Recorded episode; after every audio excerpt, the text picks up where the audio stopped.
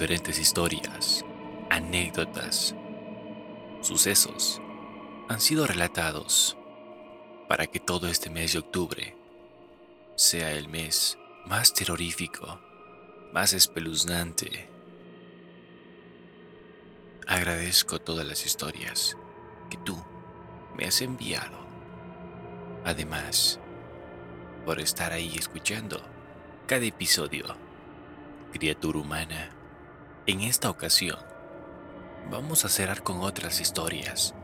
De la misma forma, te tengo novedades espeluznantes, un poco traumáticas, que me encantaría contarte para ir cerrando este mes de octubre. Así que ponte cómoda o cómodo y disfruta el Meraki de Galo Morocho, especial de Halloween. Arrancamos.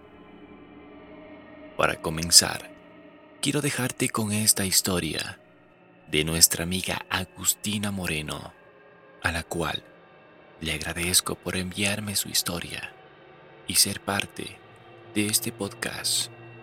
Escucha con atención lo que nuestra amiga Agustina Moreno nos cuenta. Cuestión es que yo vivía en una casa de departamentos que tenía mi patio, daba al patio del departamento de mi vecina. El dueño del edificio tenía un hijo y estaba en silla de ruedas. Era un chico, tenía unos 11 o 12 años y estaba completamente confinado en la silla de ruedas, y más allá de eso tenía algún tipo de retraso mental y básicamente no podía valerse por sí mismo nunca. Durante toda la vida, una mujer ya bastante grande, entrada en años, lo cuidó. Nosotros siempre la saludábamos, le hablábamos, a veces le hacíamos algún favor si ella necesitaba y nos llevábamos muy bien. Bueno, y su salud empezó a deteriorarse, al punto en que creo que ella sabía que iba a morir. Incluso una vez me quedé con ella porque comenzó a sentirse mal un día, y hasta que el dueño del departamento, el padre del niño este en silla de ruedas, llegó para que la asistiera o llamara a algún familiar de ella o algo, para que así alguien se quedara cuidando a su hijo y ella pudiera irse. Su mayor preocupación siempre era que quién iba a cuidar a ese niño, porque el padre no estaba en todo el día. El padre del niño prácticamente no tenía ningún vínculo con él, porque te digo, estaba confinado en la silla de ruedas, en un estado prácticamente vegetativo. Bueno, la cuestión es que un día volví a casa y mi mamá me dijo que la señora había muerto. El dueño de los departamentos cubrió los gastos del velorio, consiguió otra enfermera para que cuidara de su hijito y la vida siguió. Nos sentimos mal porque era una señora muy dulce y la apreciábamos, pero bueno, y en especial porque era la mayor relación que ese niño con discapacidad tenía en toda su vida. Una verdadera pena. Y ahí es lo que pasa. 3 días después de la muerte de esta mujer en mi pieza. Mi pieza da a nuestro balcón interno, que a su vez da al balcón interno de la vecina. Mi cama está debajo de una ventana. Cada vez que me quiero acostar, sí o sí termino mirando a la ventana y recostándome en mi cama.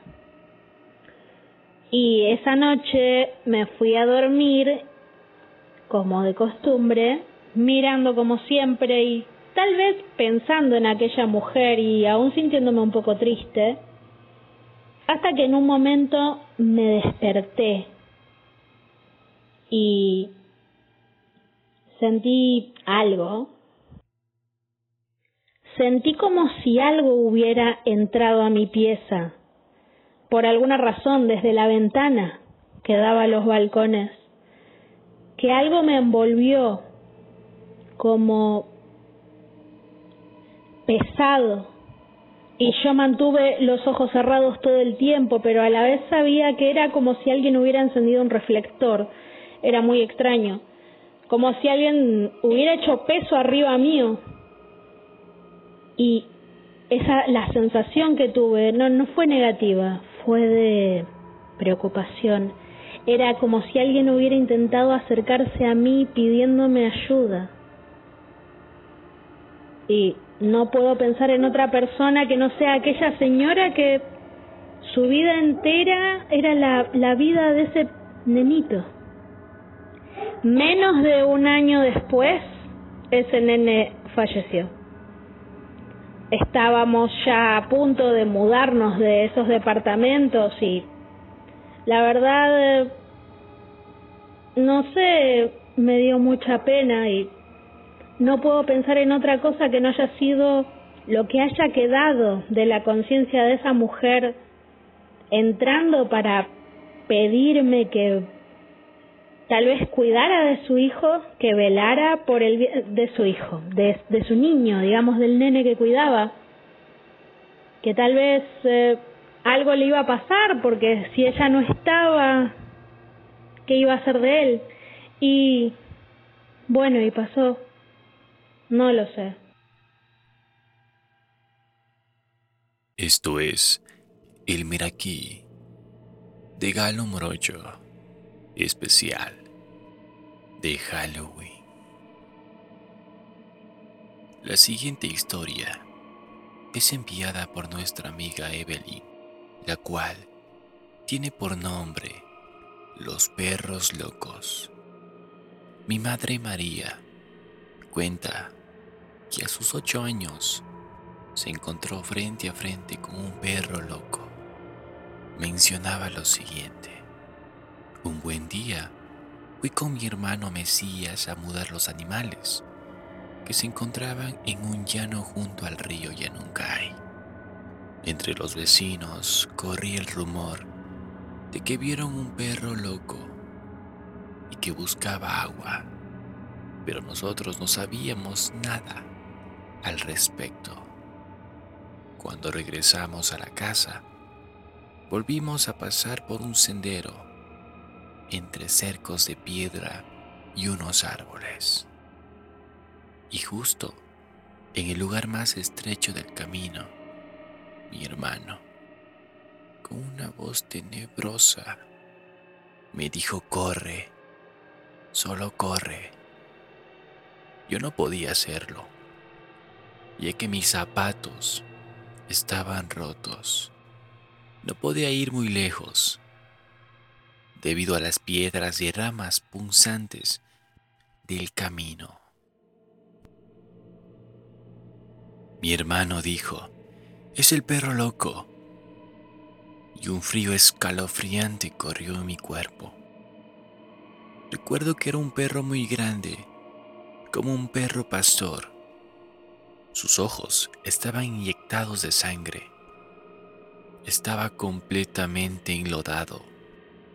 Nosotros corrimos y al llegar a la casa le contamos a nuestro papá. En ese momento mi padre salió con la escopeta y junto con su cuñado y sobrinos fueron a buscarlo, pero ya no estaba allí.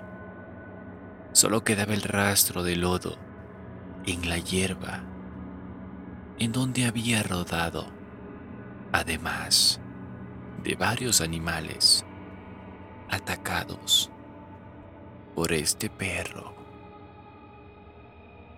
Especial de Halloween en El Meraquí de Galo Morocho.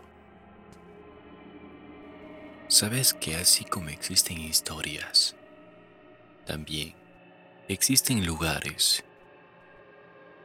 Uno de ellos es el bosque Aokigahara, ubicado a las faldas del monte Fuji, en Japón.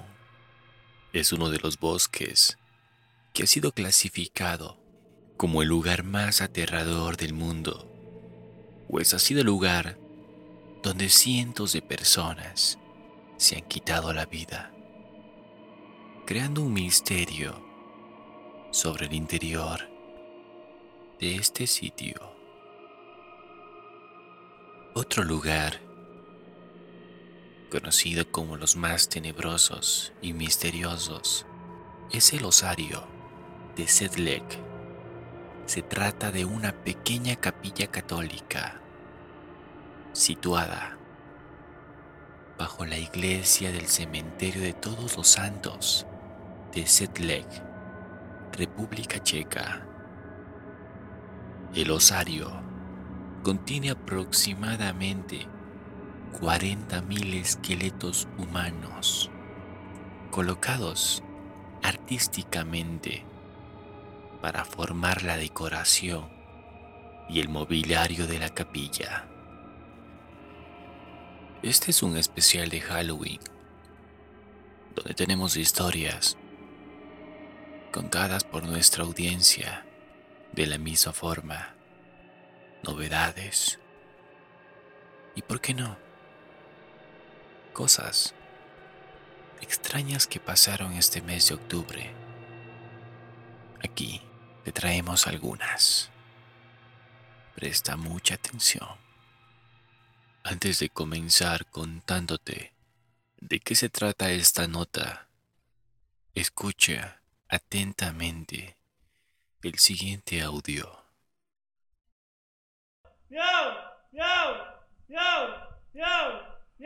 Señor Gil Pérez, señor Gil Pérez, escúcheme por favor lo que le voy a decir. Estamos por iniciar el juicio en su contra. Para permanecer en la sala de debates, usted debe permanecer en silencio y respetuosamente. Si usted no hace silencio, lo voy a tener que sacar de la sala, señor Gil Pérez. En ese caso, usted va a ser custodiado en una celda cercana al tribunal, desde la cual va a poder seguir todo el juicio, va a poder ver y oír todo lo que ocurra en la sala, y en caso de que usted desee en algún momento intervenir, se lo hace saber al personal que lo custodia y va a ser traído nuevamente a la sala. Pero si usted insiste con esta actitud, lo voy a tener que desalojar de la sala. Por favor, ¿está listo el jurado, señora secretaria? Que ingrese el jurado. Todos de pie para recibir al jurado. Todos de pie, ingresa el honorable jurado.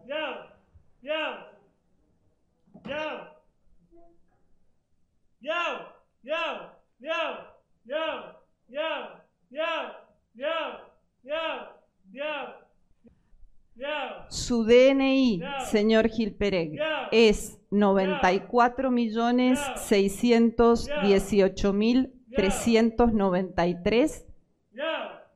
Bien. Señor Gil Pérez, antes del ingreso del jurado, yo le advertí que si usted quería permanecer en la sala, debía hacerlo en silencio, con respeto y con decoro.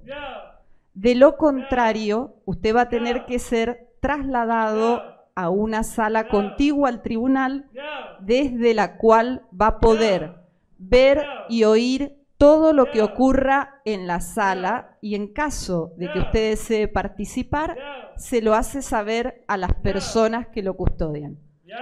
Pero no puede continuar gritando en la sala de debate. Bien. Bueno, señor Gil Pérez, basta. Por favor, trasládenlo y que permanezca en la sala escuchando todo lo que ocurra aquí en la sala.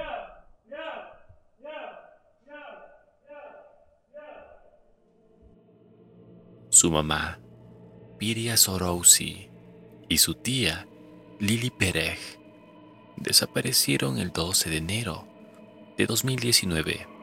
Apenas un día después de arribar a Mendoza para visitar al hijo de la primera de ellas, el cual Llevaba 10 años viviendo en Argentina. Después de 2 semanas de búsqueda, la policía halló los cuerpos de las 2 hermanas en la casa de Gilad Pérez, los cuales estaban enterrados con 2 piedras y tierra a una profundidad de entre unos 50 y unos 80 metros. Los agentes también hallaron restos de sangre en una bolsa de cemento y manchas similares en la camisa del hombre gato, principal sospechoso de la desaparición desde el primer momento. Tras su detención, Pérez amenazó con quitarse la vida y fue derivado a una institución psiquiátrica, en donde permaneció internado hasta la espera del juicio. Nicolás Gilad Pérez, conocido públicamente como el hombre gato, por haber asesinado presuntamente a su madre y a su tía, ambas israelíes, a comienzos de 2019. Nada más empezar esta primera audiencia, la magistral de la tribunal, Laura Gallardo, ordenó el desalojo de Pérez de la sala, puesto que no paró de maullar desde que se sentó en el banquillo de los acusados. Gilad Pérez, de 39 años, afronta cargos por el delito de homicidio agravado por el vínculo de su madre, Piria Sharauzi, de 63 años, y por el homicidio simple agravado por el uso de arma de fuego de su tía Lili Pérez, de 54 años, por los que podría ser condenado a cadena perpetua. La defensa de Pérez tratará de demostrar el carácter inimputable del acusado debido a su condición psiquiátrica, una decisión que tomará un jurado popular conformado por 6 hombres y 6 mujeres. No es el único de los secretos que esconde el hombre gato. Durante la jornada del jueves 28 de octubre, declaró la exnovia del acusado. La mujer relató que tenía una relación con aquel hombre, pero después de un tiempo nos alejamos porque él odiaba a los animales, remarcó. Yo tenía perros y gatos y a él le molestaban. Recuerdo una vez que pateó a un perro en plena calle, mencionó aquella mujer. El director del hospital mental donde se encuentra el hombre gato hizo una revelación inaudita sobre la experiencia de aquel hombre en dicho penal. Tenía dificultades para que se hiciera el tratamiento en la penitenciaría. Solicitó no poner inodoro porque lo hacía en la celda y pidió 8 litros de leche por día. Aquel personaje, el hombre gato. Esto es el podcast del Meraquí de Galo Morocho. Terror en el tren de Tokio. Un joven de 24 años, vestido con el disfraz del Joker de la película Batman, atacó con un cuchillo a los pasajeros en una línea del tren de la capital de Japón. Un hombre de unos 60 años estaba inconsciente y en estado crítico tras ser apuñalado, mientras que varios testigos indicaron que el atacante esparció líquido por el tren y provocó un incendio. Octubre, un mes lleno de historias, anécdotas, notas, que las puedes encontrar disponible en las diferentes plataformas y canales del Meraquí de Galo Morocho. Para mí es un placer estar contigo, criatura humana. Te me cuidas. Hasta pronto.